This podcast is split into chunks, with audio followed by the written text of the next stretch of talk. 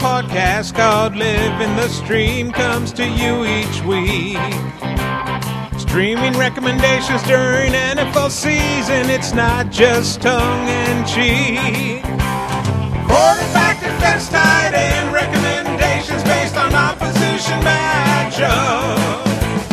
Here are your podcast hosts, JJ Zachariason and Danny Carter, living the stream. Welcome, ladies and gentlemen, to another episode of Living the Stream. It's a very special episode tonight. I'm JJ Zachariason, the late round quarterback, and I'm joined by the loveliest co host I could ever ask for for the 2013 season, Denny Carter. Denny, what's going on, buddy? You're gonna make me all weepy uh, off off the bat here, man. Jeez, I'm already like like sentimental about this being the last episode of the uh, of the season and everything, and the most epic theme song in the history of theme songs That's right. has me has me just an emotional wreck right now. Yeah, it's it's crazy. We've gone through we we've streamed the, season. The the whole season has been streamed and we have a, a very special uh, uh, recap, I guess I should we should say, uh, at the end of the podcast. So definitely stay tuned for that. But before we get going, let's let's talk a little bit about what happened last week. How'd your uh, how'd your leagues uh, end up? Are you you fighting for some championships this week? I'm fighting for for exactly one championship, and Nice. I like I said last week, uh, it, there was just some leagues I I just could not overcome the David Wilson nuclear bomb that was Yeah. dropped on on a lot of my teams. So uh, I'm I'm I'm okay with that. I've sort of come to grips with it, and, and I want everyone to know that that uh, when I you know in in my book uh, I, I talk a lot about dealing with tough losses, and I want to tell you that I experienced one of one of the toughest, most gut wrenching losses of my fantasy life last week. And that was by one point. I lost by a single point, and I needed David Akers to kick one more field goal down the down the stretch in that in that fourth quarter in in order to win. And uh, what made it all the worse is I'm watching freaking you know Justin Tucker Right. just go absolutely insane Right. uh, and and I, I can't I can't get more than five points out of my kicker. I it was um it was it was tough to deal with. I told JJ, uh, you know, it'll probably be about St. Patrick's Day before I get over this one. Ish. Ish. Um, ar- ish. Around there. Uh, it could be it could be as as as late as uh, uh you know early summer, but uh, Yeah. But man, so when when I talk about uh, having to deal with tough losses, uh, believe me, I have I now. I, I have experience in that, and now I have the worst kind of experience in that. Oh yeah, there. I uh, I did the the 15 transactions article this week, and uh, in the intro, I wrote about the the bad beats that we that that I saw when asking people on Twitter, uh, you know, what happened to their team tonight. You know, if, if something crazy happened. By far, the worst one that I saw was someone took the lead. Uh, with the Justin Tucker field goal, but ended up losing after the Matthew Stafford interception due to Ray Rice's 19 yard run at the end of the game. No. Yeah. He he took the lead and then he lost by 0.4 because of Ray Rice's 19 yard Oh, run. I, I, I, I wow. Uh, re- rest in peace, your sanity. Because Right. Yeah, I don't know how I would deal with that. If it was if it was like a legitimate championship, not not just like, "Oh, I'm joining this public league on ESPN where six people have checked all year." I mean, if it's a legitimate one, that ha- that's got to be one of the worst beats I've ever seen. that that that's bad because that was inexplicable. That Ray Rice of all the guys Mhm. would, would would bust one up the middle against the best run defense in the NFL. Yeah. It Un- doesn't. It doesn't. I mean, they they clearly. It, it was one of those plays, like from a from a real football perspective, where where all the defensive linemen and the linebackers are going for the strip, and then they ended up allowing you know Yeah. Rice to run free. But but those are the plays that like you know we talk about garbage time. That's that's like that's like that's like a a, a dumpster full. Yeah, Like, no, that- that- that's just it's horrible. That's the most garbage time thing the that's most, ever happened. the most garbage time was that Ray Rice 19 yard run, and that that I guarantee you that you know there's thousands and thousands of people that lost because of that run. Yeah, I mean, I feel like I need to light a candle for that for, for whoever uh, whoever lost like that. I mean that that's the kind of thing. I, I would I would definitely have to follow up on my promise of, of, of moving to a cabin, you know, by myself and live in isolation for the rest of my days. Like. Dexter. You're ruining the show, man, for, for all the people who want to see the ending. Oh right, lumber lumber the lumberjack ending. Well, I guess they already know if they listen to the pod. Yeah, that's true. Um. So yeah, that that that's got to be that that's got to be just the worst. He had the worst Monday, actually Tuesday. Sorry, worst Tuesday imaginable. Unbelievable. Um. So last well, last week treated me well. I had a great week last week. I so I heard. So I heard. It's- so tell tell the people how many semifinals you won last week. Dude, it, it it's seriously regression. I had I had a pseudo difficult season last year. Uh, just things just didn't go well. Uh, I only won one championship out of out of the few. le- I don't even remember how many leagues I was in last year. I'm in more this year. I'm in 13 this year, but I ended up making seven championships out of the 13. E- Easily, easily the best fantasy season that I've I've probably ever had. But Man, that's um, because I was in eight semifinals, and the only one that I lost to was our boy Nick Mencio. He beat me. In the, in Oh, the two, really? Yeah, in the two mugs league. Uh, my team didn't step up. I had Andre Johnson, so kind of kind of screwed. yeah, yeah. I mean that that's the thing. Like I had I had Andre and Vereen on that team where I lost by one. yeah, that's rough. Both of them should have tripled what they did. I, I mean, at least more so. At you know. least, at Yeah. least, it was, especially just- Vereen. I was watching in, in just astonishment as these two guys who I, I, I didn't even I didn't even think about those guys all week, you know? Right, because they were. Like, I mean, I- they were locked and loaded. It wasn't even a concern. It was like it was like, okay, Vereen's in, Andre's in, they're they're gonna do I, I mean, at worst case scenario, I think I thought that they would have tripled what they did, like you said. Right, right. Worst case scenario. Yeah, abs- yeah, exactly. That was that was what you thought their floor would be, and so yeah. I mean, it was kind of you know, and I had I had decently high hopes for Roddy White, who didn't I don't you know he didn't score a touchdown. He he like there were players like that, liter Anquan Boldin, who ended up getting covered by Darrelle Revis, which just screwed everyone.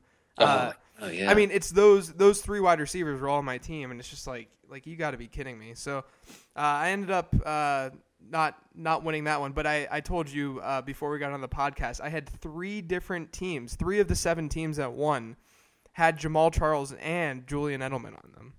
I mean that's I mean so you you could have won with like those two guys and two other guys, Yeah. right? Oh yeah, it was incredible. Like I didn't even. I legitimately, I didn't have a single game going into Monday night that was even close. Mhm. Like I, it was just it was it was easily the the the best fantasy weekend I probably could have asked for just because I didn't have that stress side of things where I'm watching every single move of the of the Monday night game, which would just be Yeah. Ridiculous. But Must be nice, JJ. Must be nice. I'm, I'm telling you, I mean, this isn't. I mean, it's fantasy football. There's luck involved, so so clearly a lot of this is luck. But I gotta, I gotta uh, give it up to my boy Pierre Thomas just because. I didn't even. I, he didn't even do anything last week. I'm just giving it up to him because he carried me this year. he managed uh, 16 PPR points. Yeah, I mean, he was solid. He was. He's he's uh he's been one of those those unsung heroes this year, and I just keep plugging him plugging him in. Yeah, I wish I had him in any league. nice. Oh man. Uh so let's let's review some of the uh the, the picks that we had last week. Um you picked up uh Philly, Jacksonville, and Buffalo as the defensive Yeah. streamers. Philly, what I mean, So can we just I- talk about how how brilliant they made Matt Cassel look? Yeah, and you know, I think I in last week's podcast and in my column last week, I I, I really stressed that the over under in that game really freaked me out, and I I usually really do do listen to Vegas when when they when they tell us that hey. Uh, this game's going to be high scoring, and I, I tend to back away from those games.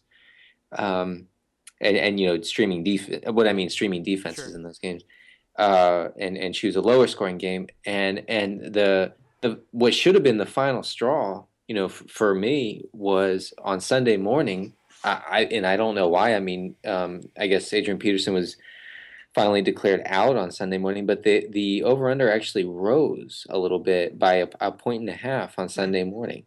So it became the highest projected total for the week.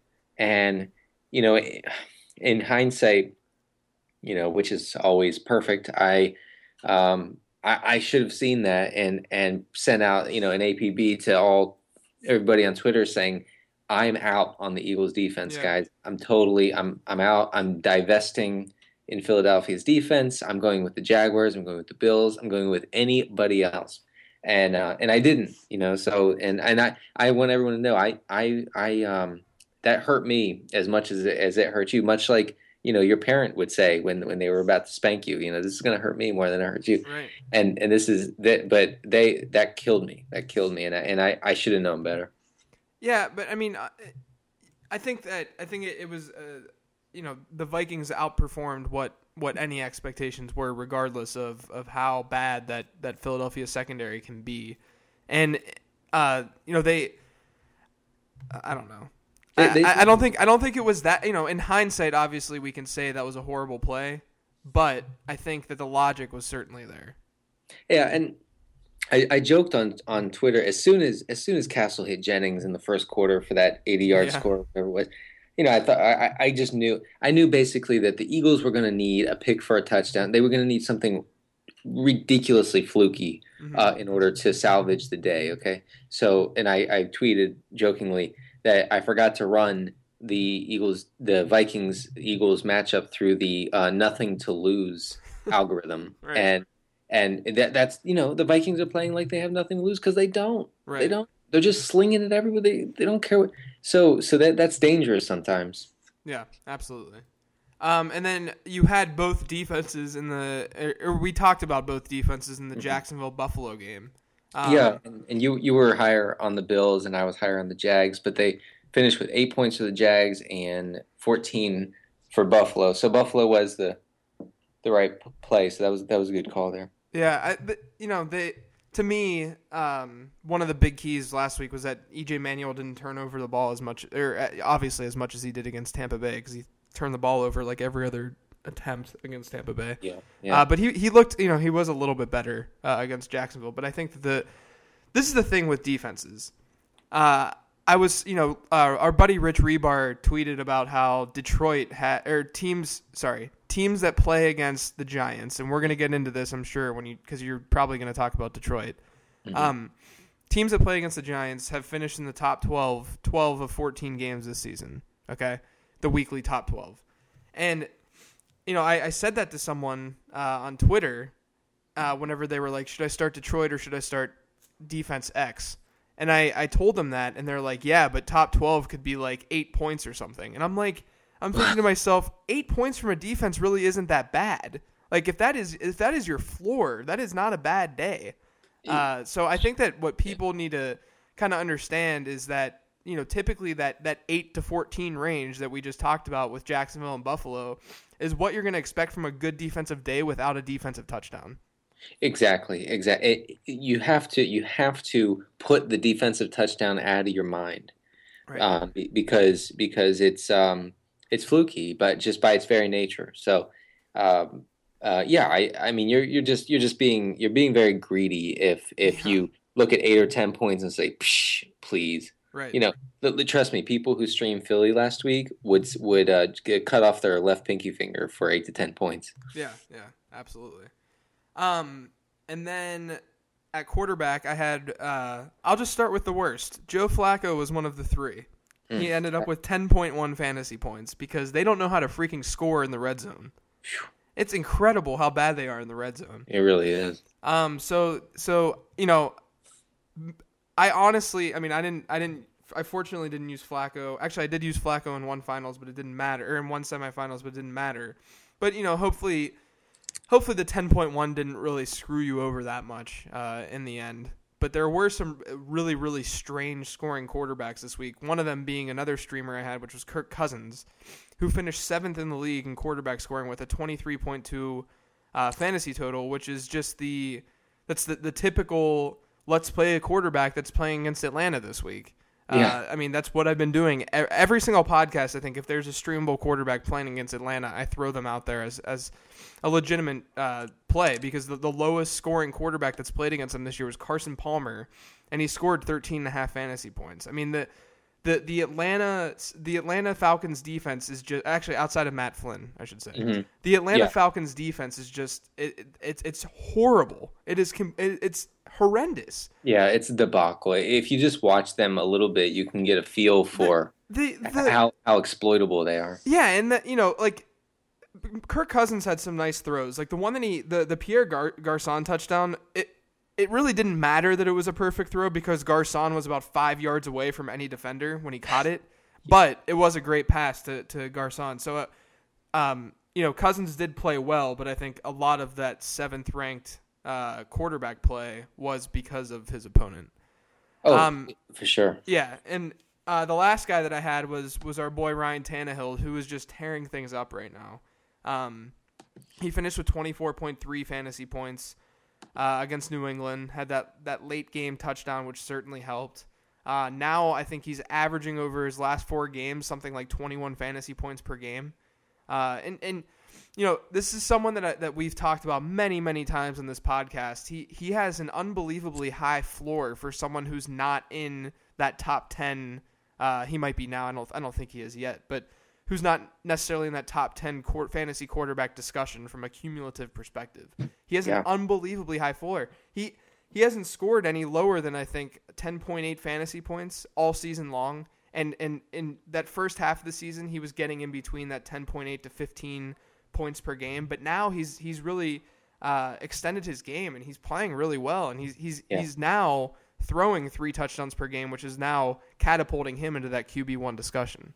Well, he's a he. Tannehill is a um, is a talented guy who now is a volume thrower. I mean that that, that offense, I don't think uh, at least was supposed to be as uh, pass focused as it is right now. Right. Um, and and it is. I mean, uh, going into the the Patriots game last week, I, I haven't calculated it since.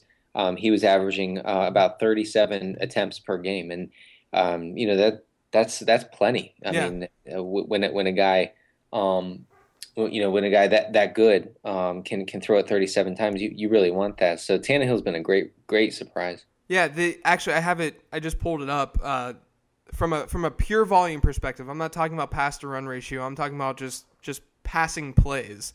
Uh, you have Cleveland number one, New England number two, New Orleans number three, Atlanta, Houston, Denver, Detroit, then Miami. So they're a top they're a top ten team from a volume perspective throwing the ball. Uh, and and you know a, a team like Houston or a team like Cleveland or a team like Atlanta, you know Atlanta might have done that regardless, but though you know Houston and Cleveland are doing that because of game flow, whereas Miami is actually forced to do that because their running game is horrendous.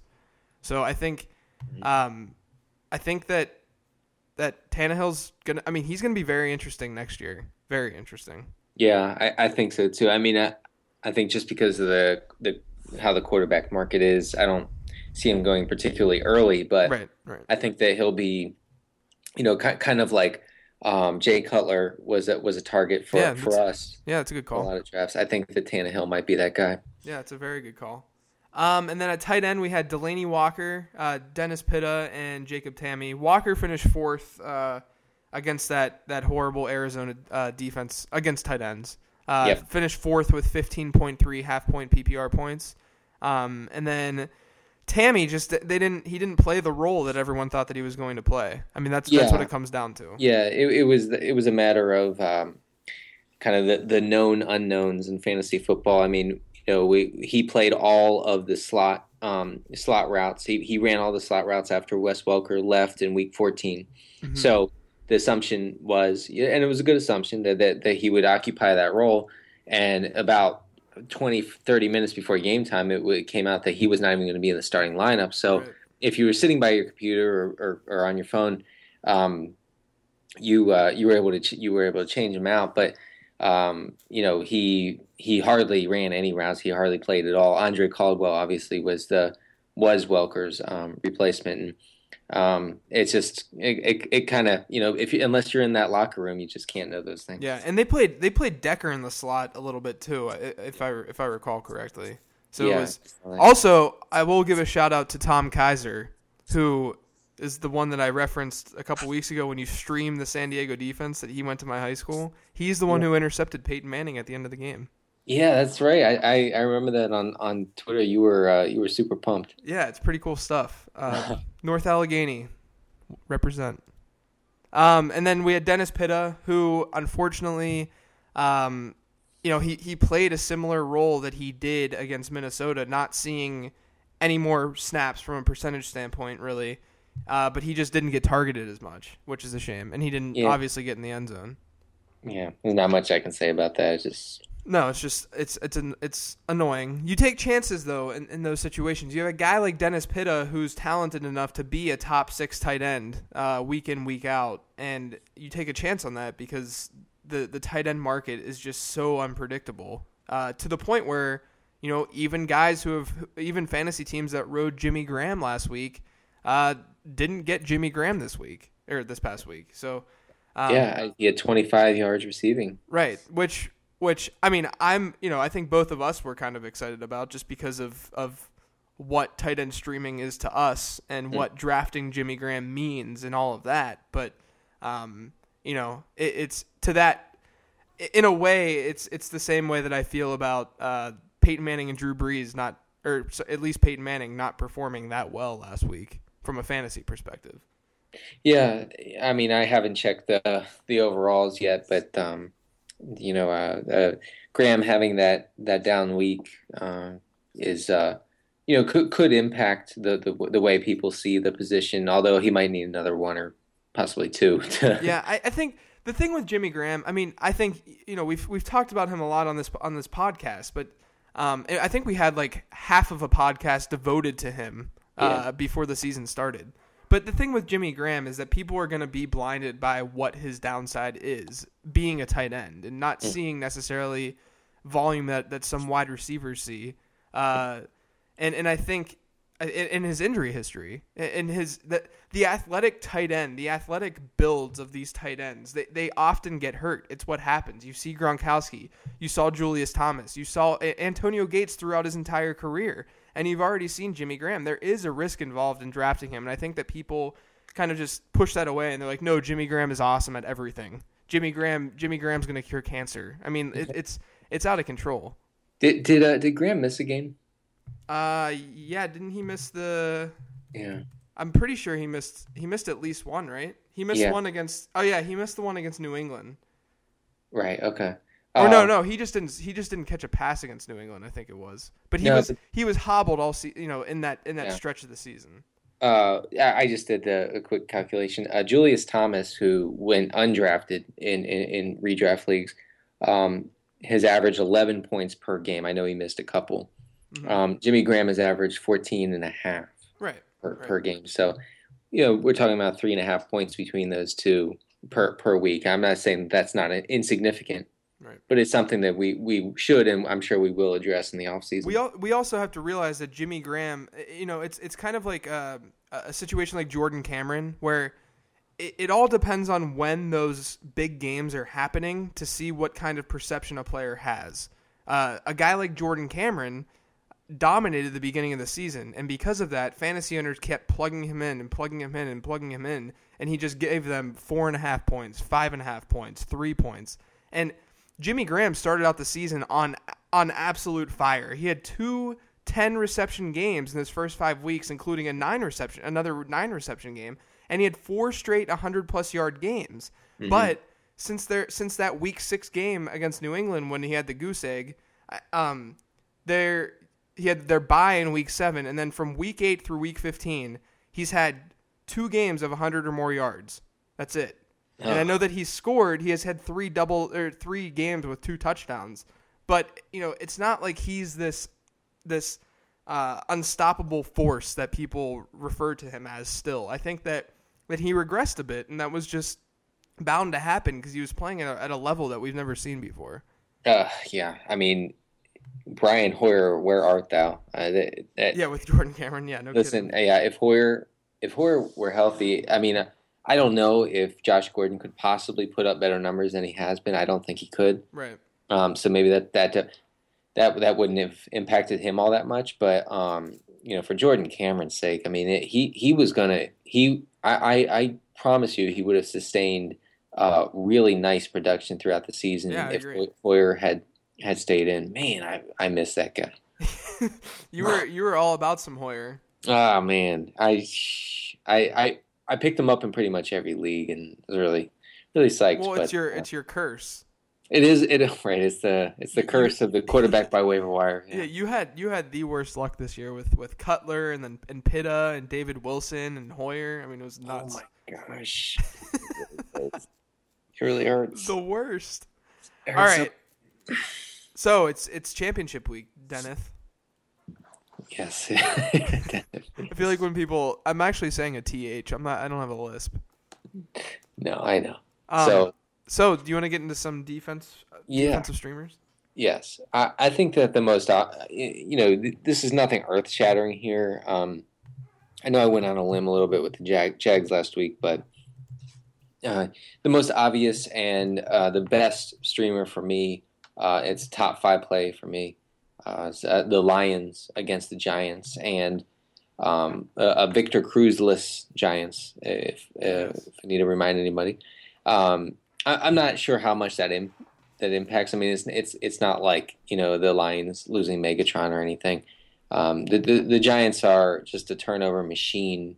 Um, in, in any case, uh, they've th- this this blew my mind. The uh, the Giants have given up double digit fantasy points to opposing defenses seven times this year, Insane. and and and four of those were uh, were in the teens. Um, it- it- you know, so they, they're always kind of that uh, that you know, thanks to Eli Manning's uh, total uh, i i- totally inept play. Um, they're always that ticking time bomb eh, eh, for for streaming defenses. So I think the Lions have a really high floor, and whoever plays the Giants pretty much has the highest ceiling of the Oh. week. Yeah, So- can, can I say that I I uh, dug into Eli's uh, net expected points numbers today on numberFire. Gee, did you did you vomit? I. I, I nearly did. My my dog was was frightened because he just saw me gagging, and usually he's the one that gags.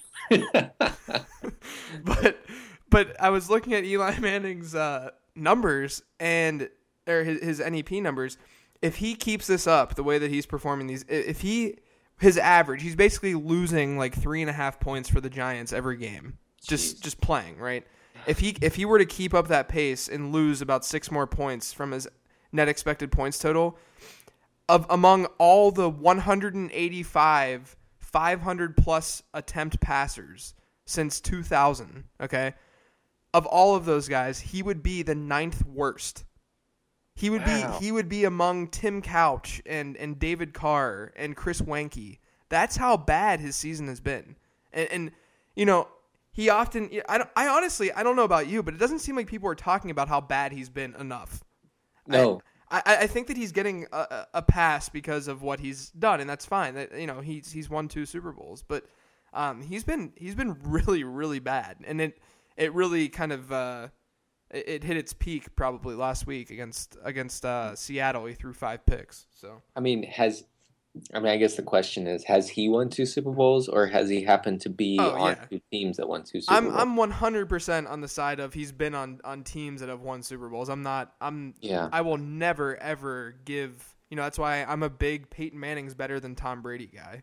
I really am. I think that Peyton Manning is better. I mean, the the that kind of conversations for. I mean, that's a little bit different just because you're uh, dealing with two of the greatest of all time. But let's say a guy like Russell Wilson this year. It's why I have a problem with people thinking that he's MVP. You know, whereas a guy like Philip Rivers is doing everything that he's doing with absolutely nothing from a Right. from a de- fr- on the defensive side of the ball, including his weapons. So, um, yeah, I mean, from from Eli's perspective, I don't. Yeah. I just I, I never got the the appeal of that guy, but um, uh, anyway, to, just real quick, two two more streamers, Yes. and, and these are fairly obvious too. Uh, the the Browns at the Jets. Um, now, I, I will say. Uh, the Browns get a little bit of a downgrade if Joe Haden can't play. mhm. Um, he has a hip pointer. He wasn't practicing today. It's uh, according to beat writers, it's it's sort of up in the air. The Brown season is over, so Mhm. I'm guessing that they'll err on the side of caution um, there. Uh, but I still, I, at, at the moment, I have the Browns as a, as a top ten play against the Jets, Mhm. uh, who besides that freaking demolition of the Raiders yeah, defense, that was so dumb. besides that, they have been uh, absolutely uh, gen- unbelievably generous to What, opposing. what is going on in New York? Yeah, well, that's the thing. I that I, I keep mentioning in my my dreaming of streaming column on the fake football that w- all we've been doing is is, is targeting New York teams all all year. That's true. You know, all year. So Yeah. Uh, the, the the Browns have a top ten run defense, uh, so you know I, th- I think that that um, Geno Smith will um, you know will have to throw it quite a bit, and that's always a good thing. Uh, and finally, um, Titans at the Jags. Um, Cecil Shorts has been put on IR, which is helpful, and also I, I, I meant to say this. Uh, you know that that news that he would miss along with MJD. Of course, I kind of think Jordan Todman is a is an upgrade to MJD, but um, uh, Shorts missing um, uh, last week was it was a big upgrade, I think, for for Buffalo's uh, defense. So um, that was kind of a last second change as well, a, cha- a value change. Yeah. Um, uh, the the the Titans, um, besides being you know lit, lit on fire by the uh, by by Broncos, Peyton Manning yeah. and company, uh, I actually have a very legit secondary. Uh, so I think I think this could be a, a Chad Chad Henne meltdown game, and I know that the Jaguars were able to beat the the Titans uh, in Tennessee. Um, I think th- three weeks ago. Yeah, that was the Locker game when when Locker went down to his injury. But yeah, but I, I just I think that I, I I I'm perfectly comfortable kind of ignoring that game and and and uh, rolling with the Titans. Uh, I I do I, I would say right now, I I prioritize the Lions for sure Mhm. uh, as far as streaming goes, and then the Titans and then the Browns. what about what about Miami? Oh right, with Thad Lewis. Yeah, are you are you? There were so many people tweeting me today after I just made like a Thad Lewis comment, like, "No, I'm not going to start Thad Lewis," like joking around. But um, people people were like, "But Thad Lewis beat the Dolphins the the last time that they played, but he he wasn't good." Yeah, what is I don't know how, what that has to do with fantasy football. Right. Well, no, but I'm I'm saying like if, if Thad Lewis played well against the Dolphins the last time that they played earlier Oh, in oh. the season, and if we're streaming the Dolphins defense, then if Oh, he I thought- played well, then the Dolphins would. oh, I thought I thought they were saying, well, he beat he or the the Bills happened to win. Oh, oh yeah, that that new category in defensive Yeah. scoring, the the win category. Right, a tw- 28 point bonus. Um, the uh, well, yeah, I don't know. But he didn't. mean, he didn't play well. This is my point. I mean, that, that- But I do want to hear your. I mean, where do you have Miami ranked, for instance? Um, right now, I have them at 12, and I actually haven't adjusted my ranking since I heard that yeah. um, the Thad Lewis stuff. So, um, the thing is, though, I mean, Is he that much of a difference than from EJ Manuel? that's exactly right. I mean, you know, it's not like it's not like it's a huge downgrade to me. I, I, I agree with you. I, I, I liked, but I think that I like because we were talking about this a little bit on Twitter. I think uh, that you know basically the way I'm viewing Miami this week is how I viewed the Bills last week. I think that the difference between us with with them, it's not that it's not that you think that they're worthless. I just I probably just value them a little bit higher. Bump them up a little, yeah. Yeah. Um, the uh, the Bills. Yeah, I'm looking at this right now. The the Bills are giving up 10.3 um, schedule adjusted uh, fantasy points to opposing defenses, which is one, two, three, four. So which is sixth worst, sixth worst in the league. hmm Um, so I think the Dolphins are a fine play. I, I think the Bills are also a good play because yeah, uh, yeah. they uh, they're they're near the uh, top of the league in, in, in sacks and. The Dolphins' offensive line struggles at times. Yeah, they're very they're a very opportunistic defense. They can they can create turnovers, and that's Mm-hmm. that's part of the reason why. And the sacks, obviously, that's a huge reason. And that's a good point too, because Miami, like you said, Miami uh, is awful at protecting Ryan Tannehill. They they've gotten better. I mean, they they what they've made some adjustment uh, Right, in, in recent weeks. I mean, I, I lo- I watched a lot of that Dolphins Patriots game, and um, I, I you know I don't I wouldn't call it max protect, but they were definitely prioritizing keeping you know Tan- Tannehill upright Yeah. um, in that game. But you know it's different against that Bills front seven. I mean, they, though that's a um, you know that that's a ferocious front seven. So a- as of now, uh, for for me, it's the the Lions, then the Titans, uh, the Browns, and then kind of the the Bills Dolphins types. Yeah, uh, makes sense. Sweet. Um, I'll get into the quarterbacks real quick.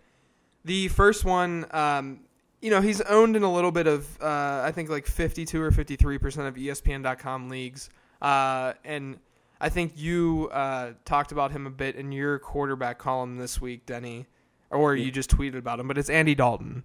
Yes. Um, Minnesota's giving up the most fantasy points to opposing quarterbacks. That's just raw numbers. It's not adjusted for anything, but I, you know it's still telling.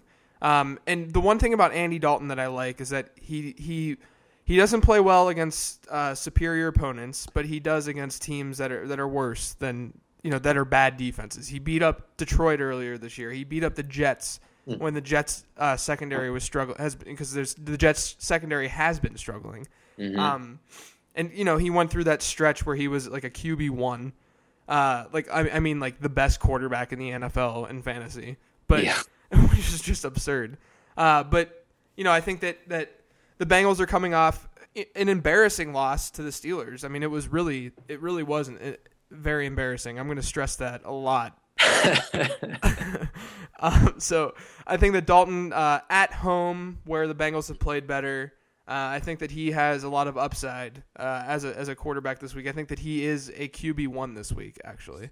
Even adjusted for for strength of schedule, the Vikings are still the worst. Nice, nice. It's beautiful, beautiful. I love it. Yeah, I mean, I mean, and by by a good margin. Just real quick, the Vikings are giving up twenty three point six adjusted points, right, to quarterbacks. Twenty three point six. Yeah. The Seahawks, though, which is they're, they're the stingiest against quarterbacks, are giving up eight point nine. That's. I mean, that's what? That's what insane. in the They're, world? According the numberFire metrics have them as the third worst in terms of the adjusted passing or defensive passing that expected points, which which and the only teams that are worse are uh, are Atlanta, and Oakland, but Oakland's only one point, one expected point worse than Minnesota. So effectively, they're they're the second worst. So yeah, yeah. everything kind of matches up to to Minnesota's secondary being horrible. And the thing that's funny is, uh, let's bring this full circle. But what really caught fantasy owners' attention about uh, Minnesota's secondary being so bad was Brian Hoyer. Yeah, right. That, that's when it all started. He just yeah, destroyed them. It was his first game. It was Josh Gordon's first game. Yep back was... from, from, from suspension. He caught ten balls for yep. some ridiculous amount. Of, oh man, that was a great game. Yeah, that was. It's a shame that it had to end. Oh, memories, memories of the season. Better times yes. for me, at least. Yes. The uh, the second guy that I have is one that I mentioned last week, who is Kirk Cousins. Um, he's playing the you know he's Dallas has been the second worst uh, team against fantasy quarterbacks this year. I will say that their schedule I don't know what the schedule adjusted fantasy points say, but I know that the metrics that I work with on a daily basis say that uh, you know their their secondary might not be as bad as people think, but I will say that I think it's gotten worse over the last three or four weeks. So because of that, I'm 100% confident that Kirk Cousins can can step in and have a decent game from a fantasy perspective. I mean, they just they just allowed 25 fantasy points to Matt Flynn last week. That that's incredible. Matt wow. Flynn. I Matt mean, Flynn averages negative forty five a week. The, what what would you have needed to start Matt Flynn in, in one of your leagues? Like if someone said, you know, a certain amount of money to, uh, for you to start Matt. I Flynn. would never have started him.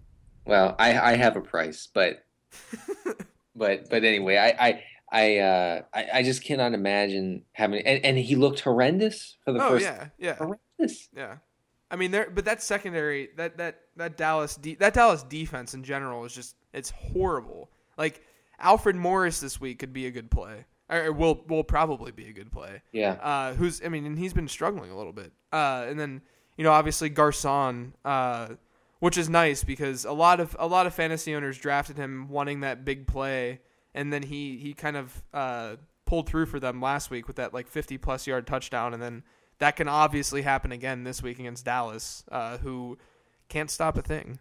No, nothing. Um, it's also I, I do want to add how awesome it is that I'm getting questions that, of people asking me whether they should bench Drew Brees for Kirk Cousins. If that oh. doesn't if that doesn't tell you how to approach the quarterback position next year, then I don't know what what. It, how many questions do you get? Should I be benching LeSean McCoy? No. Right. Right. Yeah, yeah, yeah. Should I bench uh, Megatron for Harry Douglas? Yeah, right, I mean, right. And and that doesn't. I mean, I know that you could say, "Oh, Ray Rice," but it's like, it, like, like okay, but you're you're still playing the probability game, and you're still. I mean, that's that's for another podcast. We'll probably do that actually pretty quickly once the season ends. Is kind of talk about the strategy recap and stuff like that. Yeah. Um. And then uh, the last guy, I kind of had to do this uh, to end the the podcast streaming quarterback season uh, with with my lover boy Ryan Fitzpatrick versus the Jacksonville Jaguars. Um, he he's he's really a different quarterback when when Delanie Walker's in the lineup. And I'm going to read a little bit from uh, Rich Hribar's uh, article on XN Sports uh, this week, where he he touched on this. So I'm I'm, I'm literally just going to read it verbatim and and pimp at Lord Reebs R E E B S. Uh, go follow him on Twitter. He's one of our, our besties on there. Um, so Rich said that Fitzpatrick has completed 110 of 161 attempts, 68.3% for 302 yards per game to go with nine passing touchdowns and two interceptions with when Walker Delanie is in the game. Without him, Fitz loses his glass slipper, as Rich says, going only 33 for 60, which is a 55% completion percentage, for 184 yards per game and two scores with four interceptions. I mean, the difference Yeah. with with Delanie Walker in that lineup is crazy. Uh, and he's playing against Jacksonville, uh, who ranks 29th against quarterbacks in terms of fantasy points allowed, uh, including 10 passing touchdowns over their last three games. Wow. So, so uh, I think you know, in, including EJ Manuel scored a a uh, rushing touchdown last week. So That's right. Yeah. yeah. um, I really, I really do like Fitzpatrick a whole lot this week uh, against that that miserable. Uh, sorry, it, it was it's nine nine passing touchdowns over the last three games, ten total touchdowns whenever you count EJ Manuel's rushing touchdown. I, I guess I guess the the one thing that uh, that always kind of sticks in the back of my head with with Jacksonville is you know uh, will Fitzpatrick have to throw a lot? You know, Right, will, yeah. Will he have to push it and and but you know what? I had that thought about Carson Palmer when he played Jacksonville and he went for four hundred and two touchdowns. So you know that's And and the thing that that I think shouldn't scare people away as much as it might have uh, four or five weeks ago uh, is the fact that Jacksonville's offense, despite not having uh, Cecil Shorts, is actually playing better than, than it was earlier in the season. From from a Yeah. from a turnover perspective, from a field, so that that creates field position, better field position for opposition, which then in turns create in turn creates more scores and less fantasy points for your quarterback potentially. So I think because of that, because the Jacksonville offense is playing a little bit better and more efficient, uh, I think Ryan Fitzpatrick is it could could approach QB one numbers this week. Yeah, no, I, I, I agree with that, and I- and I will say that you know what what I just said about um, hedging because of game flow, predicting game flow a lot is is a fool's errand, and um, you can you can really trip trip yourself up doing that. So I I would say that I, I wouldn't read too much into that. Yeah. So those are the three: Andy Dalton, Kirk Cousins, and Ryan Fitzpatrick to end the season. Those are my quarterback streamers. Oh, so sad, but, It but is good so pick. sad. Thanks, thanks. Uh, do you want to get into into a tight end that people Yeah. should definitely start? Uh, he is a guy you just mentioned. It is Walker, comma Delanie. Yes, sir. Um, he, um, you know, he was back to what he was doing before the concussion that knocked him out of the, um, uh, you know, week uh, 14 uh, matchup uh, that the Titans had, and and um, he actually dropped. I mean, a bad drop of a touchdown last week. Mm-hmm. Um, so, uh, and, and then he caught one. So I mean, uh, you know, he did. He he had a, a great game. He was a top ten uh, tight end, um, d- despite despite that drop, and he actually had had an, another really close call on like a twenty or twenty five yard out route um, late in that game. So. Um, it could have been better, and it was perfectly fine. I, I had him in pretty much every daily uh, um, league, so that was Yeah, same here. that was a nice little value. Um, uh, he ran um, just a quick stat here on his usage. Um, he ran 63 pass routes against Arizona, um, which is a lot. Yeah. I mean, like he's averaging like 35 a game, so 63. Now, now a lot of that had to do with with the Titans going into full out uh, panic comeback mode eh, throughout the entire fourth quarter. So Mhm. um, he was, you know, obviously going to be used in, in that way. Um, and I and I would say about about Walker, you know, he had eight catches for 59, 59 yards uh, against the uh, Cardinals and a touchdown, and that's and that's great. I think he's one of these guys who is, you know, clearly much more valuable in PPR leagues Yeah.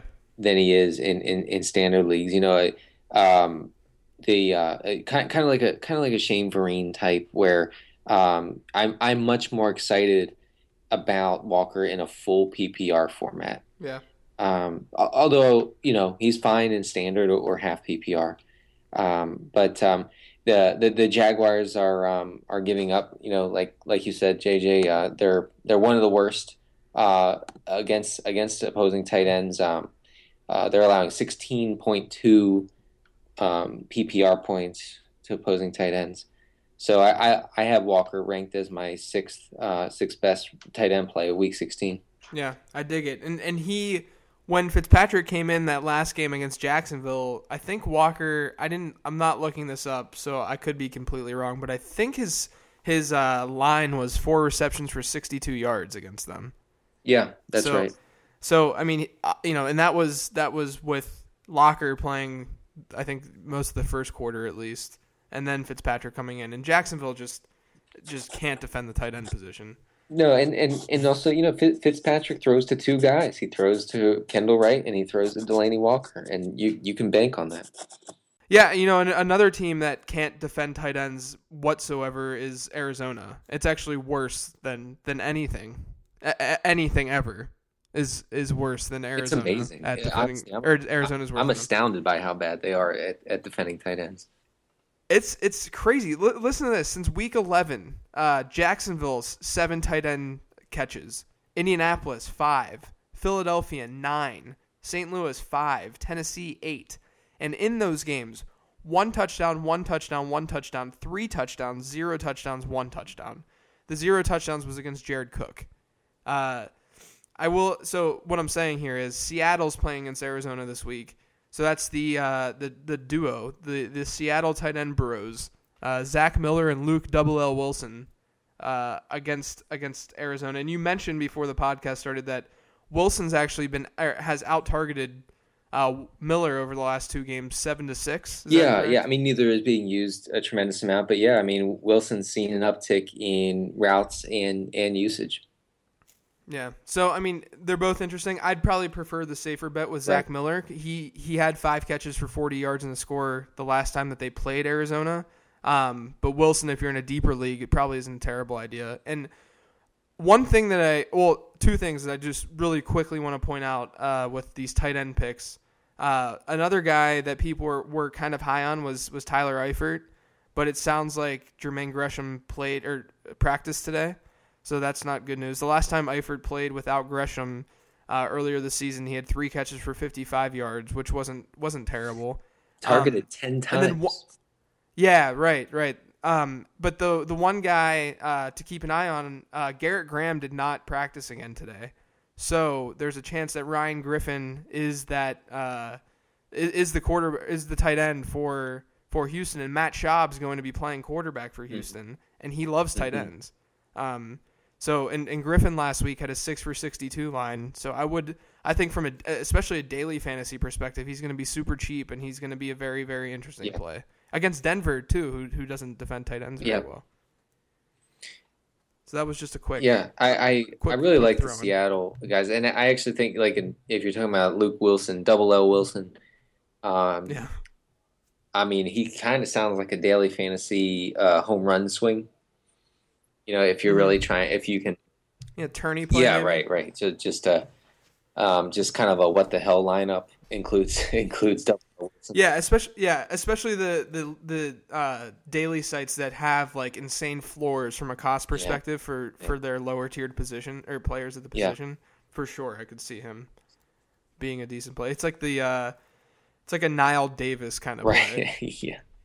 So you have we have Delanie Walker, the two Seattle tight ends and uh, Ryan Griffin and, and, Griffin and and you know if uh, if Eifert does get the, the starting gig this week um, and, and Gresham sits, then uh, I I really I like him a lot. Yeah, I do too. Uh, so there's those guys, and then we have again just to recap: Fitzpatrick against Jacksonville, Cousins against Dallas, Andy Dalton against Minnesota, and then the streamers are Detroit, Cleveland, Tennessee. My Tennessee, and then maybe Miami right. Buffalo. And I'm higher on Miami than That's right. Okay. Um. All right. so we got some Twitter questions, which is good that we got Twitter questions, which means people are in the chat. Yeah, that was encouraging. I I, I, I was kind of wondering if if there were going to be a lot, you know, but uh, Yeah, we got a Yeah. decent amount. There's probably about 10 to 15. Uh, so we'll get through them. Uh, the first one is from our, our boy Adam Pfeifer, uh, who, who's been doing a lot of work over at Rant Sports, uh, at A Pfeiffer RS. Uh, he says, first time, long time. Do you advocate starting your studs in the championship, or does that philosophy not matter? That's a great question, and I think that harkens back to what you were saying about you know Brees or Cousins. Um, I think it depends on which stud, which position you're talking about when you're when you're referring to studs. I mean, yes, you know you're you're you're rolling with the the running backs and wide receivers that you drafted in the first and second rounds. Um, Mhm. I mean, if their names are not Trent Richardson or Ray Rice. Um, but uh, wh- how do you how do you lean on on that you know Cousins or Brees call? Yeah, we actually we talked about it for probably ten minutes on the couch uh, with Sigmund Bloom last night, and basically my my explanation was if it's a guy like Kirk Cousins and Drew Brees ends up outscoring Kirk Cousins, and you end up losing the fantasy championship as a result of that, you're you're not going to be able to live with yourself if you bench Drew Brees. And I'm, you know, I think one it, it's fine if you make decisions sometimes in fantasy football that are based on on the uh, the outcome that are that are based on you feeling better uh, afterwards. And and I know that you know that's that ties in directly to the stuff that you have written about. Uh, so in, in that case, if it's a Kirk Cousins versus Drew Brees, I'm going to start Drew Brees. But if it's an Andy Dalton versus Drew Brees, which is different because Andy Dalton has a lot less ambiguity uh, tied to him uh, as opposed to Kirk Cousins, I'm fine with that. I'm I'm actually fine with starting Andy Dalton over Drew Brees this Yeah. week. I, me too. I and I and I will say that I'm I'm I'm torn on, on that question of you know start your studs no matter what when you're we're talking about quarterbacks and when we're talking Yeah. about Drew Brees this week uh, because um, you know the the legendary Bob Harris uh, said on uh, on Sigmund Bloom's couch two weeks ago with me he said um, now is now is the, the most important time to divorce the name from the numbers and Yeah. and I, you know, I, I, I really buy into that. So, um, I, I actually would lean um, starting Cousins o- over Brees this week. Boom. I love it. I love it. I mean, I don't I don't have the balls to do it. I really don't. And I you know, I will in certain situations. Like I said, I would with like a guy like Dalton or something like that. But it gets to I mean, it's Kirk. Cousins. And it's it's so awesome that this is Yeah. happening, not first and foremost. It's so awesome. Like this is what this is what living the stream is all about and it's happening during the championship, Denny. Like I know this is the most beautiful thing that I've ever witnessed in fantasy football. it is pretty great, and and I'm not saying look, it, it's incredibly uncomfortable to to to do that and to even talk about it. I mean, Yeah. it would be is. much more comfortable to just be like, okay, I, you know, Brees, Brees, fine, yeah, I'm going with Brees. But but but Sure. when you really, if you apply the that that that logic of divorcing the name from the numbers, if you if you just look at the numbers, right, um, then uh, then Cousins actually, you know, has has better prospects for this week. I I really Yeah. believe that. Yeah, it's a fair. That's very very fair. Um, the next guy, uh, Jake Zavarol at Jake Zav. Denny, you're only gonna get this one more time. Me me being horrible at at pronouncing all of these names. And You've you've handles. improved, I think. Thanks, I appreciate it. I've been I've been working hard. I whenever I lay in bed, I just I, I just scroll through my Twitter feed, but I don't actually read the tweets. I read The read handle's right. I know. just to practice, just to make sure that I'm ready. So Jake asks us: Kirk Cousins, Ryan Fitzpatrick, or Jason Campbell? Um, I have. You know, I you know that I hate Jason Campbell. You Campbell do so much. after last week. I you have no idea how mad I was when Jason Campbell hooked up with Josh Gordon at the end. I was so happy. Just just because I could like I mean I, I I usually don't go that far down the negative path with a player. I'm very I'm I'm very in the middle like go with your gut at times kind of fantasy player. And, but I really really went against Jason Campbell last week and I was so mad that he threw that touchdown. Oh man, they, that made me so happy. But the uh, so so who was it? Campbell Cousins Campbell Cousins oh, and, Fitzpatrick. and Fitzpatrick. I I have I have Cousins highest. Yeah, I, I'm I'm going with Kirk Cousins as well. He's going to win some fantasy championships this Yeah. week. Um, this is from Wild by Nature at AZWBN.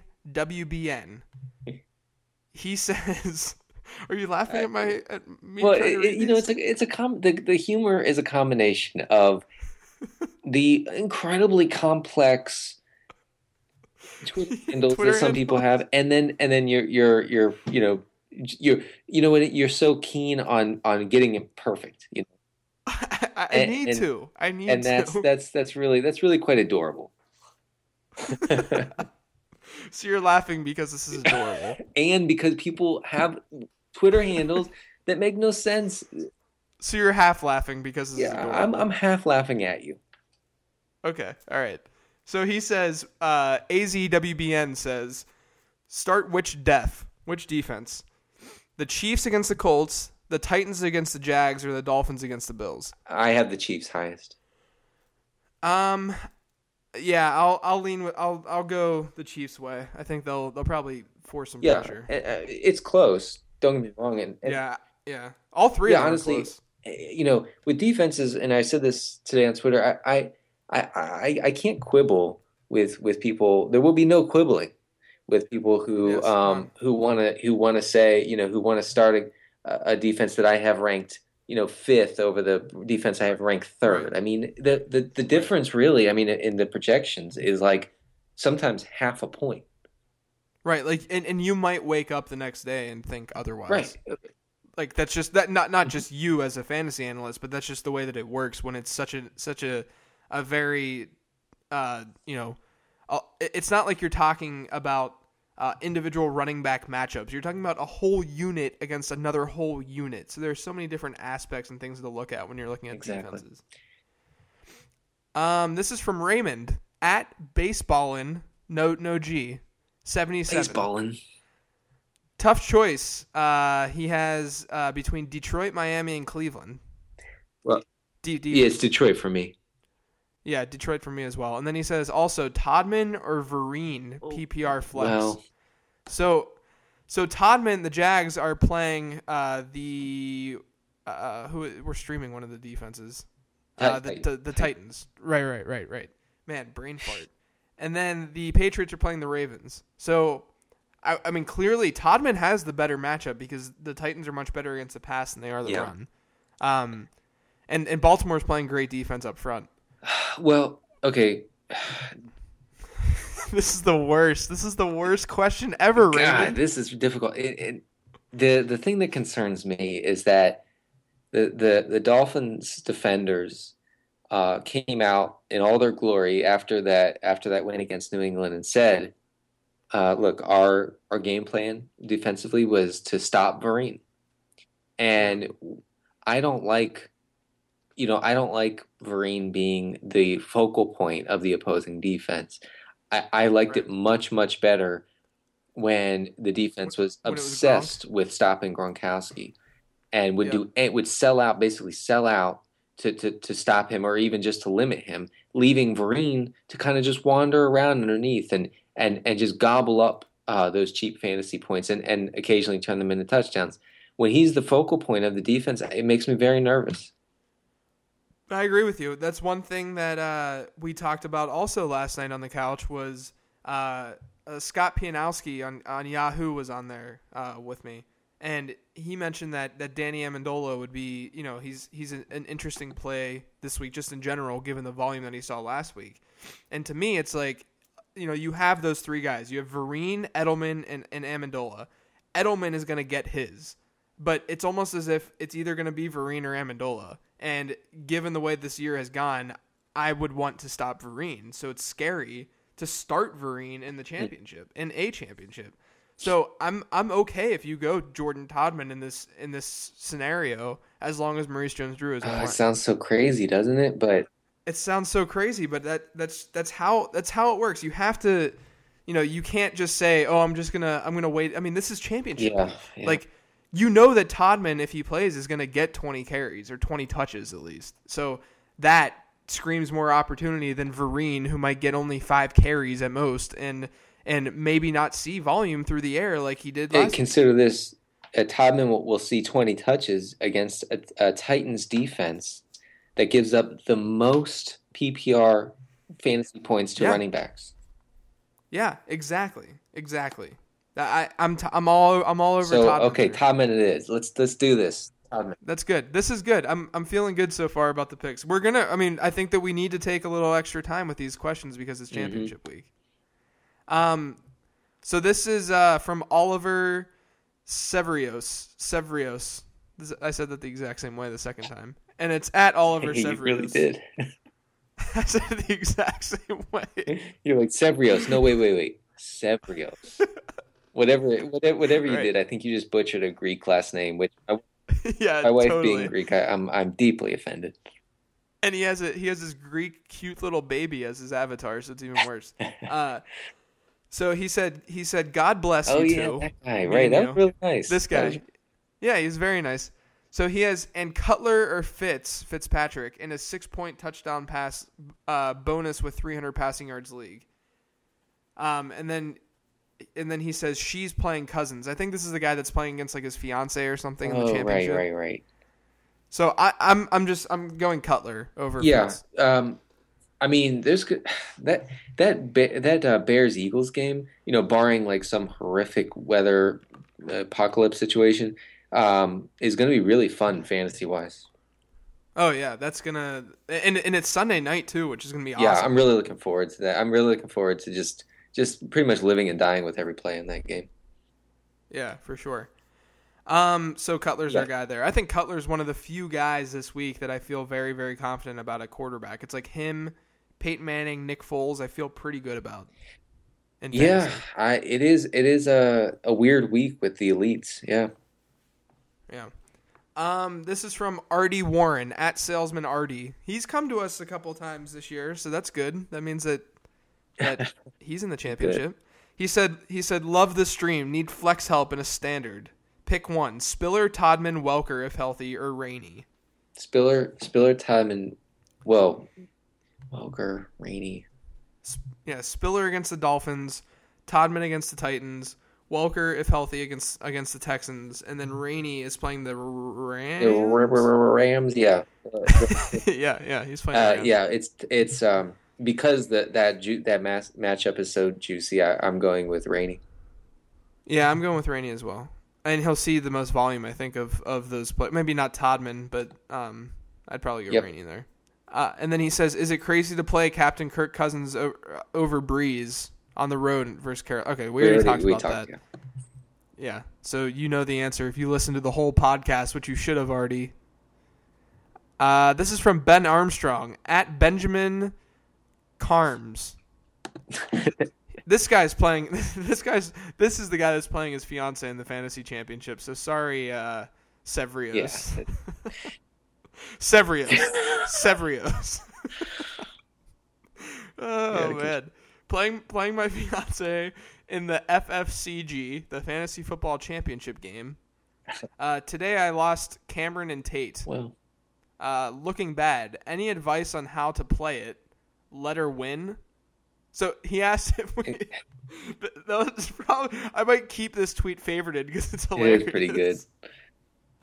So, so he, he asked us if we should. If no, you don't let your fiance win. yeah, I mean, what do you like? You got all the way to the title game, and you're gonna you're gonna you know throw in the towel. Come on, what is this?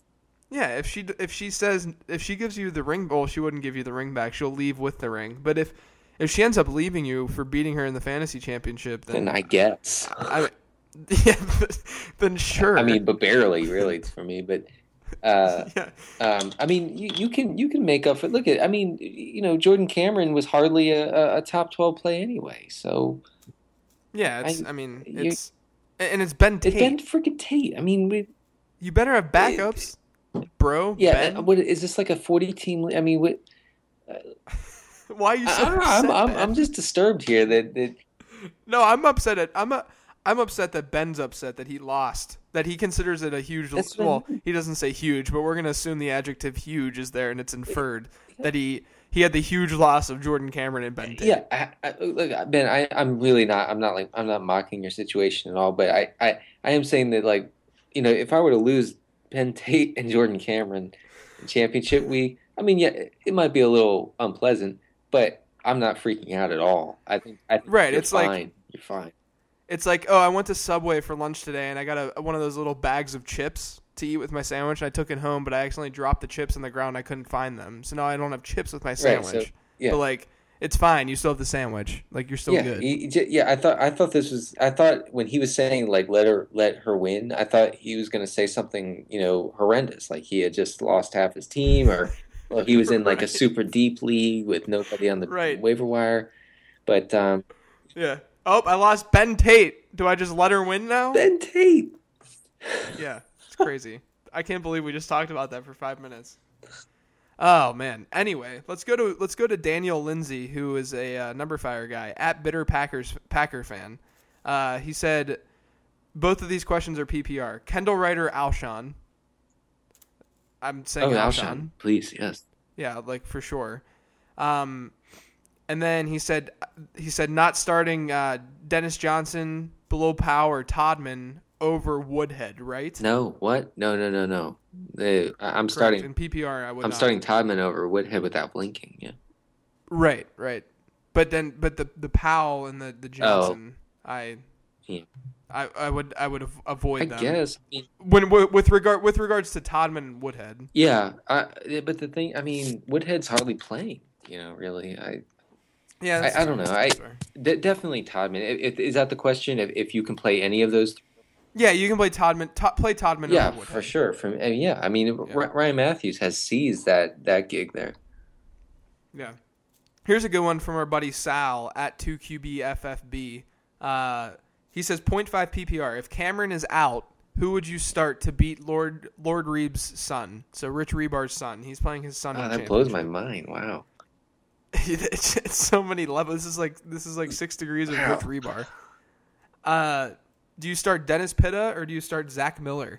Uh, First of all, you should be ashamed, Sal, that you're trying to beat a, a, a small child. I agree. This is a situation where you know Ben had his fiance. I would be okay with him letting Rich's I son mean, win. you know, it, look, I don't know how they do things in Canada, Sal, but you know, we, we have we have a little heart here. I'm just joking. We don't have any heart. We I would rip that kid's you know intestines out fantasy wise. His fantasy intestine. so, um, but uh, Oh man, we have the podcast title. yeah, there it is. Yeah. Uh, whew, that's that's a good question. A Pitta or Zach Miller? Pitta. Yeah, I have Pitta. yeah, higher. I'm going Pitta as well. Yeah, I think he'll see more. I mean, it's a huge game for Baltimore this week against uh, against New England. By the way, it's it's kind of awesome, but uh, the the Bengals could not make the playoffs. I know. Wow. What is? It's gonna be crazy here in Cincinnati if that happens. Yeah, you, you- better you better like like seriously uh like you know ha- hammer pl- planks of wood over your door like yeah, it's gonna be crazy. Oh man, if Aaron Rodgers doesn't come back, are you gonna start Crabtree against Atlanta or Jordy Nelson against the Steelers? um Crabtree. yeah, I think I would start Crabtree as well. The Steelers looked a lot better against Cincinnati. You- you- what what happened there? I, I thought that they were going to be pushovers for the rest of the year. That was awesome. That's what It- analysis. the, the situation. It was just great. Um, this is from. Uh, oh, that was from Mark Rascon. Mark underscore Rascon. Uh, this is from Bob Mihalik, who also has come to us before. Spiller, Todman, or Dennis Johnson, non PPR. Uh, Spiller. I go Todman. Uh, t- oh yeah, yeah, yeah. I, I actually have Todman uh, one spot ahead of Spiller at the moment. Yeah. Uh, this is from at dmorales11, who's come to us as well. Uh, Dom. He says Detroit defense or Kansas City. Uh, I have Kansas City one spot ahead. I mean, but really, it's a toss. Yeah, yeah, it's a toss up for me too. I think I would actually lean Detroit though. Uh, and then would you play Cutler, Cousins, Fitzpatrick over Romo? Yeah, I would. I would play Cutler. I mean, I would play Cutler and Cousins. and and probably Cousins. Yeah, yeah. Uh, this is from Griffin Post at Griffin Post. Man, we're getting so many guys that have come Yeah. back.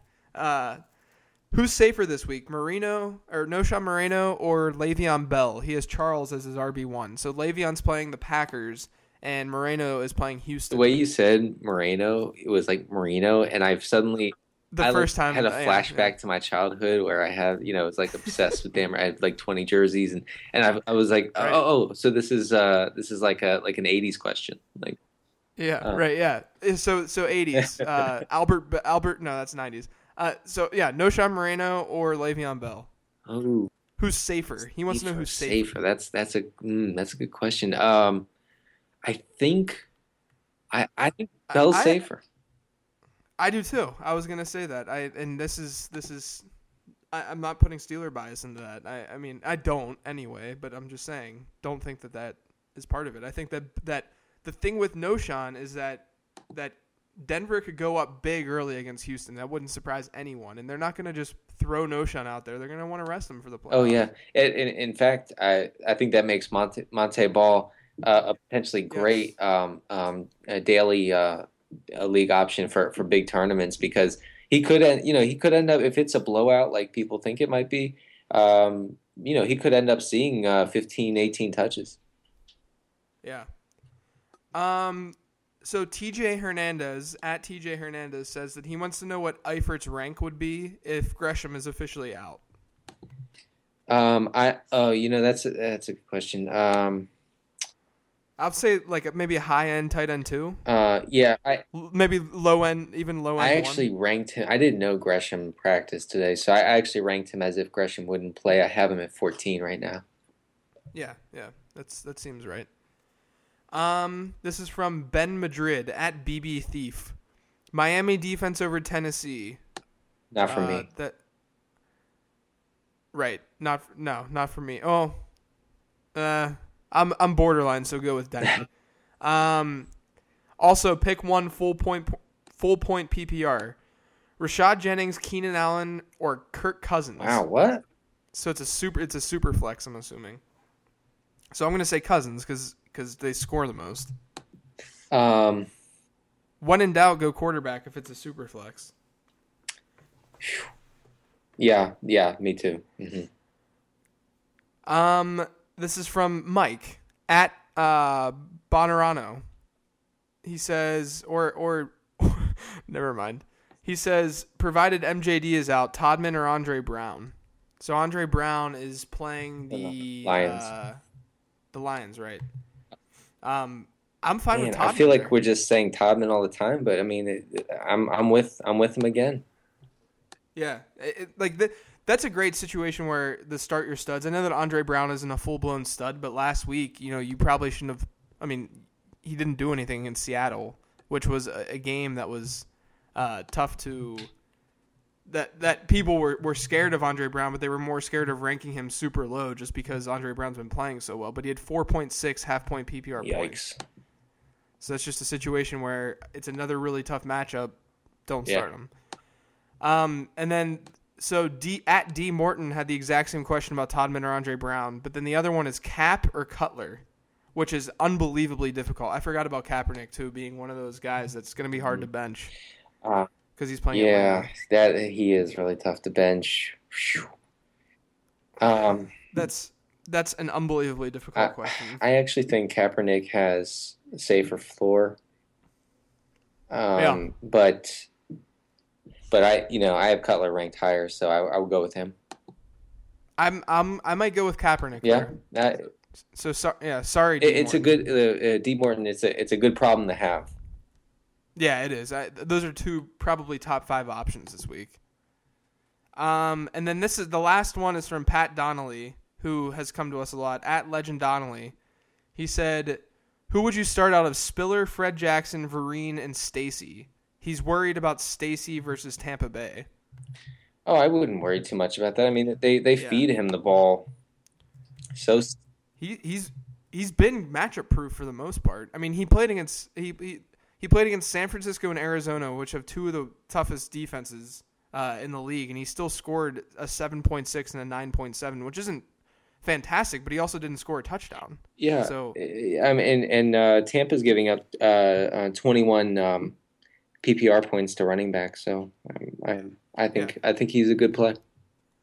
I do too. I would Yeah. go Stacy there for sure. Oh, That's it. Those are the alright. questions. Well, Um, So, did you? I, I I told you before the podcast. I once again, you know, I have a lot of, of, big games coming up this weekend. So, and last week I didn't rant because I wanted positive karma. So I'm going to do it again this week, and I will not rant. I uh, I I will not rant in in the traditional sense, um, but I wanted to uh, to read uh, just a quick excerpt from my book, How to Think Like a Fantasy Football Winner, as if you didn't know. Um, uh, just uh, and and th- this helped me um, after after my tough one point loss uh, on, on Sunday. Uh, this is a, a chapter about um, the fact that everybody will lose. You know, I mean, no matter how good you are at at fantasy football or at poker or at any game, um, you know, you are going to, to, to lose eventually. And um, so I just I just want to read this just just real quickly. It won't take too long. Um, the uh, the best, most obsessive poker players preach this ugly reality, making it a part of their mental training for the game they love. In all manner of poker strategy books, readers are encouraged to embrace the inevitable losing that can't be eliminated in a game sometimes determined by the dumbest of luck. I, I know we've all seen this happen. Uh, bad beats are part of the game. The sooner you accept that, the sooner you'll improve. If you simply replace the word poker with fantasy football, Poker strategy books read like a psychological tip sheet for fake footballers ready and willing to go beyond the typical preseason preparations of mock drafts and ADP research. There's a way to lose productively. Uh, losers will deny this. They might puff out their chests and say they never lose, but winners will embrace the, this reality. Uh, understand what you've done wrong, which players you've overvalued and undervalued, which waiver wire gems you should have snagged the previous Wednesday, and which uh, weekly matchups were ripe for exploitation. To fail at this is to never improve. It sounds counterintuitive, I know, but winners in any competitive game will learn the lessons of losing. And I think that that is that really fits fits the bill here for you know week 15 and week 16. Uh, I saw a lot of horrendous bad beat stories, although none as bad as the Ray Rice one. Uh, uh, yeah. So you know, and and it uh, uh a lot of people entered Week 15 with a with a killer lineup, um, basically with the best hand at the poker table, uh, unbeatable hand. You, you you thought going in, and uh, objectively probably you know if you thought that objectively it was probably a fantastic lineup, but guys guys tank. You know, bad, uh, unlucky things happen. Andre Johnson lays an egg. Shane Vereen lays an egg. The Eagles' defense implodes. Uh, you know, these these these sort of things happen. But if you continually, uh, week in and week out, year in and year out, so this is not just a week by week thing. It's it's it's a long term strategy too. If you continually make good decisions, good lineup choices, uh, uh, and and employ sound decision making uh, that you will see that the luck that's you know in, inherent in this game uh, will not have such a huge impact on you long term. It I know it stings right now. It stings for me. It mm-hmm. stings for a lot of you out there. But uh, but that that luck will not always haunt you like like it did this week and like it will th- this coming week. So you know t- yeah. take heart. Take heart in that. Yeah, and and you know what? I think that you can take that in the opposite direction as well. Like take I, this isn't a humble brag or anything, but take my season, my fantasy season, as an example. I cannot take this and say, "Hey, I did, I was flawless this season." Right? I can't say I did everything correct because I'm in multiple championships. I have to say to myself, I was I was fortunate. The, the the luck side of fantasy football was on my side this year, and I have to realize that I still made plenty of mistakes during the season, and I need to to rectify those into next season and understand what I did wrong in order to to avoid that luck more and more as I move forward with with with yeah, and that's that that's an even harder thing to acknowledge is is is to uh, um, to evaluate what you've done wrong when things are going right. You know, I mean right. that that's that's very difficult. So that that's a good point.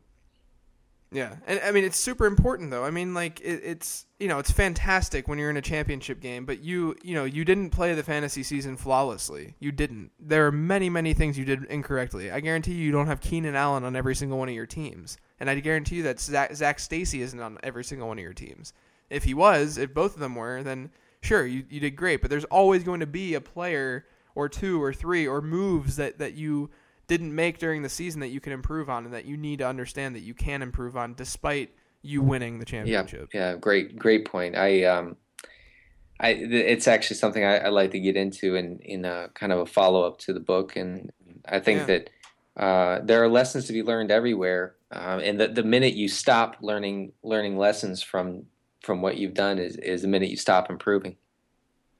Yeah, for sure, exactly. I think that's a great way to to end our our season yeah. really on the podcast. Yeah, yeah, I, I think it is. That that's uh that that's a good note to end on. Definitely. All right. Well, we do have one last surprise for for folks. Uh, we uh, you know we have that that ridiculous intro uh, that that we play every single week, the fantasy football podcast, and we got that on on Fiverr on the site Fiverr. Uh, and so I actually went back to that same guy and I had him create a song that kind of recapped everything that we went through this season.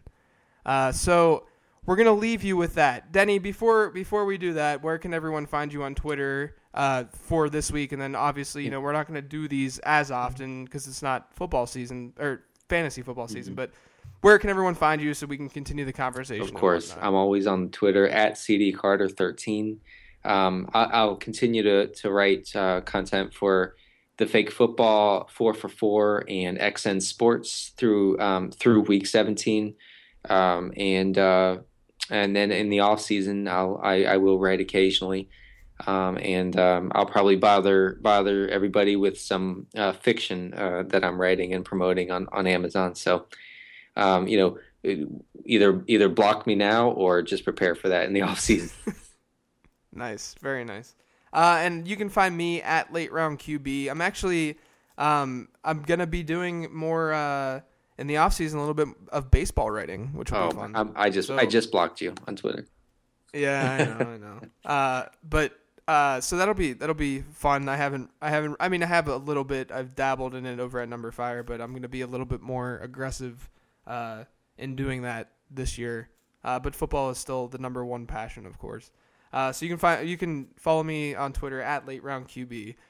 Um, so Denny, uh, i want to give you a, a, bro hug, a handshake, and then go get some milkshakes as we listen to this song on the way out. That sounds that sounds like a plan. All right, guys. Thanks for listening all season long. We really, really appreciate it, and enjoy this fantastic song as as we as we leave the 2013 season.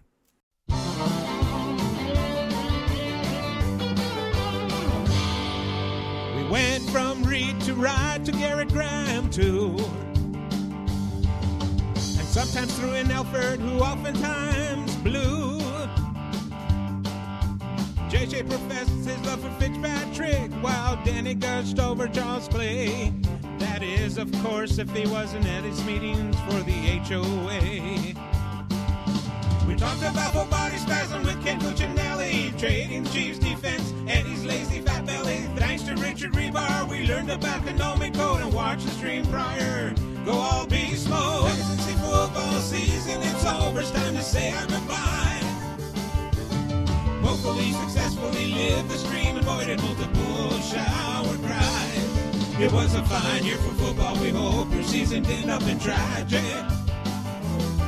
So here in 2014, you will still hear plenty of Dave and Maddox.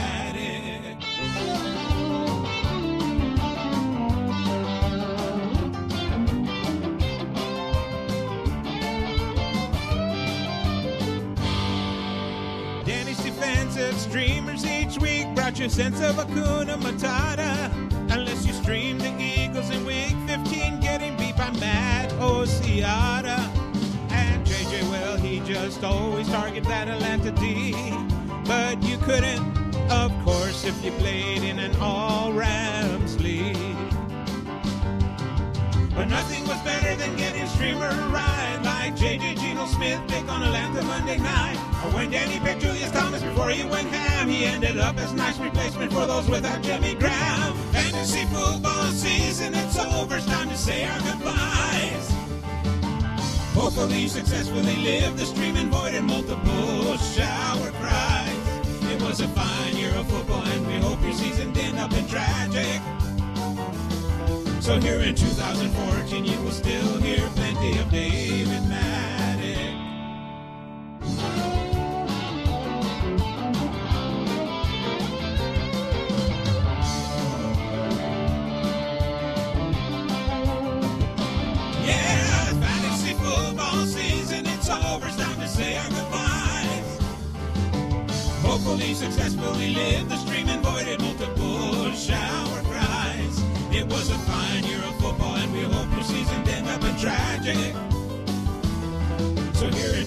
2014, you still be hearing.